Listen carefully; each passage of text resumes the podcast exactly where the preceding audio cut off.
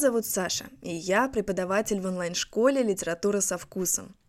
В рамках нашего курса по подготовке к ЕГЭ мы предлагаем не только изучать сухую теорию для экзамена, но и углубленно погружаться в предмет.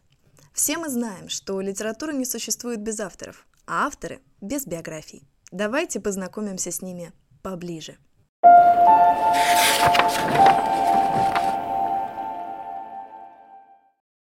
Осип Эмильевич Мандельштам родился в 1891 году в Варшаве. Кстати, при рождении вообще-то его звали не Осип, он был Иосиф. Его отец, Эмилий Мандельштам, был купцом первой гильдии, э, он занимался производством перчаток, был довольно состоятельным человеком, он, э, кстати, самостоятельно изучал немецкий язык, увлекался немецкой литературой, философией, в юности жил в Берлине, то есть, ну, далеко не последний был человек, еще к тому же он был евреем. Осип Мандельштам был старшим сыном, который должен был перенять религию отца, стать первым помощником в семейном бизнесе, но Осип Мандельштам отвергает иудаизм, отказывается заниматься торговлей и, как вы уже знаете, переходит к созданию стихов. Мать Осипа Мандельштама занималась музыкой, она была пианисткой.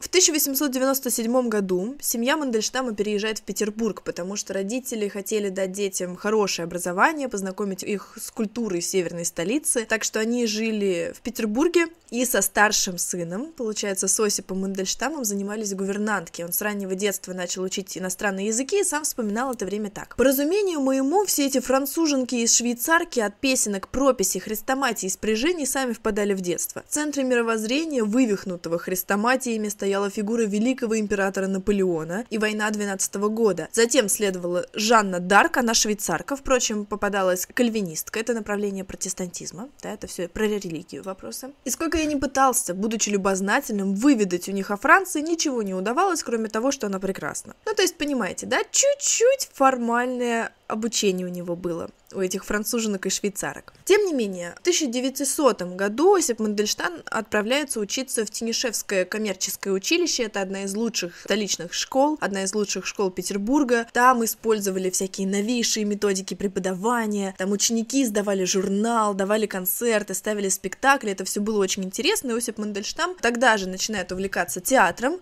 музыкой и начинает писать свои первые стихи. Родители, разумеется, это страшно не одобряли, ждали, но внезапно поддержка пришла оттуда, откуда никто не ждал, от директора училища. Преподавателем словесности был поэт-символист Владимир Гиппиус, и он очень хвалил Мандельштама. Ну и вот Мандельштам оканчивает училище и уезжает учиться за границу. Он, между прочим, слушал лекции не где-нибудь, а в Сорбоне. И в Париже он знакомится уже с почти родным для нас Николаем Гумилевым. Они потом станут близкими друзьями. И Мандельштам увлекается французской поэзией, он изучает романскую филологию, учится потом еще в Гельдербергском университете в Германии, путешествует по Италии, по Швейцарии, короче, напитывается всякого рода информацией, образованием, культурой. Иногда он приезжает в Петербург, чтобы познакомиться с кем? С русскими поэтами. Он посещал литературные лекции у Вячеслава Иванова, тоже был известный такой автор. В 1910 году впервые печатает свои стихотворения в журнале «Аполлон». И вот к 1911 году молодой Мандельштам, нагулявшись по Европам, приезжает в Петербург и поступает на историко-филологический факультет. Хотелось ему еще поучиться. Он, ну, вы помните, ну, только что вот я читала вам его цитату, он говорит про себя, я сам был очень любознательным. Эта любознательность до конца жизни от него не уходила, и, если честно, всю жизнь ему ему-то и попортила. Тем не менее, в этот же год он присоединяется к цеху поэтов Николая Гумилева. Это сообществе акмеистов, да? И вот в ту же литературную группу входят, во-первых, Осип Мандельштам, Городецкий, если помните, да, вот Ахматова тоже у нас акмеист. И Мандельштам в петербургских изданиях публикует акмеистические стихи, публикует литературные статьи, у него критика потрясающая. И выступает со своими произведениями на сцене, особенно часто в кабаре, которое называлось «Бродячая собака». И в 1913 году выходит первый сборник стихотворений молодого Осипа Мандельштама, книга «Камень». Его брат Евгений Мандельштам потом вспоминал. Издание «Камня» было семейным. Деньги на выпуск книжки дал отец. Тираж всего 600 экземпляров. Это не очень много. После долгого раздумья сдали весь тираж на комиссию в большой книжный магазин Попова Ясного. Время от времени брат посылал меня узнать, сколько продано экземпляров. И когда я сообщил, что раскуплено уже 42 книжки, дома это было воспринято как праздник. По масштабам того времени, в условиях книжного рынка, это звучало как первое признание поэта читателями. То есть, понимаете, 42 человека заинтересовались его стихами, и тогда это уже был праздник. Сложные были годы перед революцией. И, кстати, перед революцией Осип Мандельштам несколько раз ездил в гости в Крым. Угадайте, к кому? Конечно, к Волошину, конечно, к Максимилиану Волошину он ездил в Крым. Они там вместе пили бордо и любовались на прекрасные крымские пейзажи. Что еще интересного вам про Мандельштама рассказать? Он не отличался аккуратностью, во всяком случае так люди из его окружения считали, о его неаккуратности слагались целые истории, но он постоянно был настолько увлечен своим внутренним миром, что порой, ну, действительно забывал э, ухаживать за собой и поддерживать порядок. Так вот, мать Максимилиана Волошина постоянно жаловалась на Мандельштама, он же подолгу вообще-то гостил Волошина там в Крыму, и в одном из писем сыну, в одном из писем Волошину, мать пишет, что, ой, вот, ой, Ося Мандельштам бросает окурки на диван, а книги бросает на, на террасе. Ну вот как нехорошо. И, в общем, мадам Волошина оценивала Мандельштама как очень талантливого, очень умного мальчика, но абсолютно бесцеремонного и неряшливого. Кстати, у Волошина он же знакомится с Анастасией Мариной Цветаевыми. Между Цветаевой и Мандельштамом пам-пам-пам был короткий, но бурный роман. И по окончании этого романа, разочарованный в любви Мандельштам, стран... сразу понятно, кого отвергли, да? А, разочарованный в любви Мандельштам даже собирался уйти в монастырь. Вот, вот так сильно его растоптала Марина Цветаева. Кстати, чтобы вы понимали характер Мандельштама, однажды он влепил пощечину Алексею Толстому. Поводом для конфликта послужило то, что Толстой, по мнению Мандельштама, недостаточно э, хорошо выполнил свои обязанности в качестве председателя писательского товарищеского суда. То есть, ну, у них там было какое-то такое между собойчик, состязание любительское в поэзии, и вот Алексей Толстой был, по мнению Мандельштама, недобросовестный. За это он дал ему леща.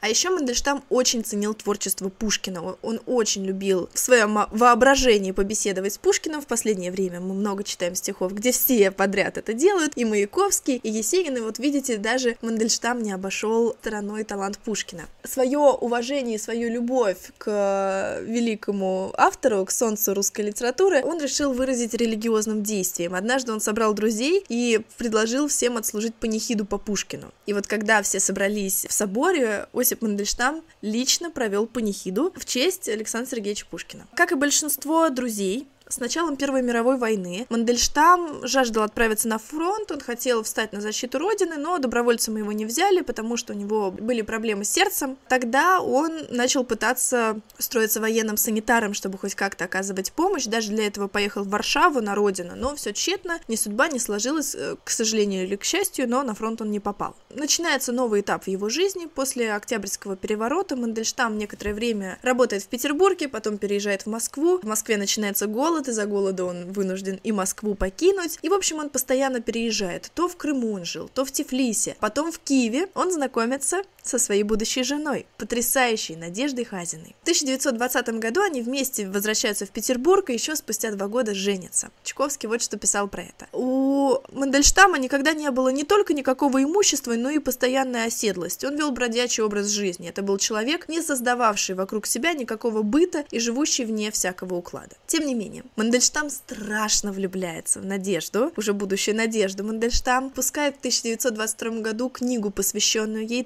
Тристия называется. С 1925 года Мандельштама постепенно начинают отказывать в печати стихов. Год за годом в течение следующих пяти лет он практически уходит из поэзии. В эти годы он выпускает много литературоведческих статей, их еще дают ему публиковать, всякие там книгу прозы «Египетская марка», кстати, классная книга. Много переводит, Петрарку, например, Осип Мандельштам переводил. Много произведений для детей он э, тогда же пишет, и это давало их молодой семье хоть как-то возможность жить, хоть какой-то доход. Кстати, вот я сказала, что Мандельштам переводил Петрарку, а Петрарка это вообще-то итальянский язык, и Мандельштам изучил его самостоятельно. Он прочитал оригинальный текст божественной комедии Данте Алигьери и написал эссе «Разговор о Данте», абсолютно потрясающее.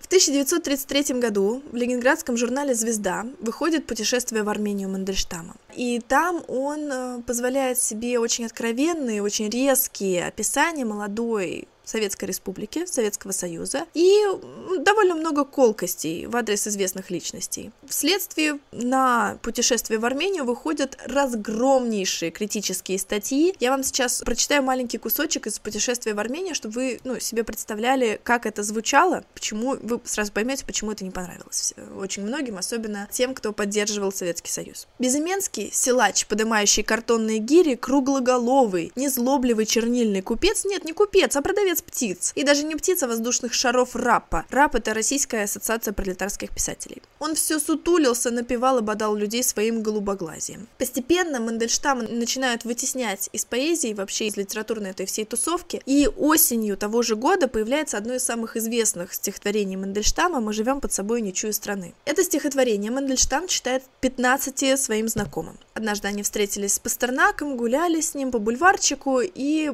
Мандельштам решает прочитать ему это стихотворение, на что Пастернак говорит. То, что вы мне прочитали, не имеет никакого отношения к литературе, поэзии. Это не литературный факт, но факт самоубийства, которого я не одобряю и в котором не хочу принимать участие. Он как бы говорит, я это не слышал, вы мне этого не читали, этого не было, молчите, никому про это не говорите. Это действительно было литературное самоубийство, давайте я вам просто прочитаю это стихотворение, чтобы вы понимали. Мы живем под собой ничью страны. Наши речи за 10 шагов не слышны. А где хватит на полразговорца, там припомнит кремлевского горца. Это про Сталина, да? Понятно, кремлевский горец. Его толстые пальцы, как черви, жирны, а слова, как пудовые гири, верны. Таракани смеются усища и сияют его голенища. Это понятно, все про Сталина. Почему толстые пальцы, как черви жирны. Тут не просто так. Надежда Мандельштам рассказывает, что Демьян Бедный имел неосторожность записать в дневнике, что не любит давать книги Сталину, потому что Сталин оставляет на белых страницах отпечатки жирных пальцев. И это отсылка как раз к, к этим словам его толстые пальцы, как черви жирны. А вокруг него сброд тонкошеих вождей. Он играет услугами полулюдей. Кто свистит, кто мяучит, кто хнычет. Он один лишь бабачит да тычет и тычет. Как подкову кует за указом указ, кому в пах, кому в лоб, кому в бровь, кому в глаз. Что не казнь у него, то малина и широкая грудь осетина.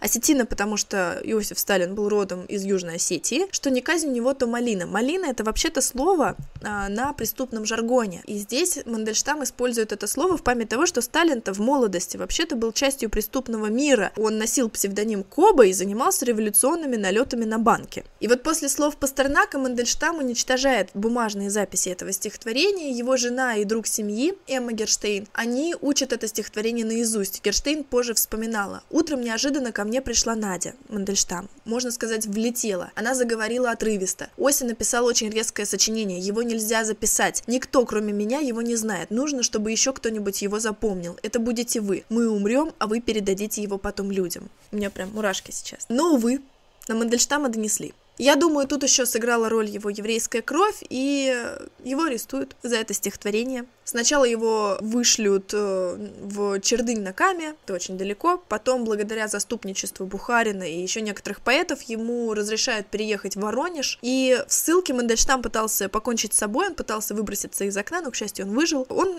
решает продолжать работать. В Воронеже работал он в журналах, в газетах, в театрах, писал стихи, делал все, что только можно, лишь бы заработать хотя бы немного денег, которых не хватало. Друзья и родственники очень поддерживали молодую семью Мандельштамов, но все равно было очень тяжело. Вот, и когда срок ссылки закончился, и Мандельштама переехали в Калинин, его снова арестовали. Его приговорили к пяти годам лагерей за контрреволюционную деятельность и отправляют на Дальний Восток. В 1938 году Осип Эмильевич Мандельштам скончался по одной из версий в больничном лагерном бараке недалеко от Владивостока. Причина его смерти, место его захоронения до сих пор доподлинно неизвестны. После смерти Мандельштама его стихи были запрещены еще 20 лет, Потом умер Сталин, и Мандельштама ре- реабилитировали по одному из дел. В 1987 году его реабилитировали по второму делу. Все его стихи, всю прозу, все мемуары сохранила его потрясающая жена Надежда Мандельштам. Что-то она возила с собой в рукописном чемодане, что-то держала только в памяти, и вследствие она публикует несколько книг воспоминаний о своем муже. Это была большая крепкая любовь, по крайней мере, со стороны Надежды Мандельштам. Про Осипа говорили, что он был достаточно влюбчивым, и известно, что в начале их брака они даже жили отдельно, потому что он влюбился в актрису в Петербурге, но эта актриса в результате не ответила ему взаимностью, и со временем между Осипом и Надеждой Мандельштам родилась большая-большая любовь. И видите, вот как она ее донесла до конца его жизни и даже дальше. thank you На этом все. Спасибо за то, что дослушали наш подкаст до конца. Если у вас появятся вопросы о литературе, обязательно пишите в наш телеграм-канал или в паблик ВКонтакте. Мы будем рады помочь. До скорых встреч! С любовью, Саша и команда «Литература со вкусом». thank you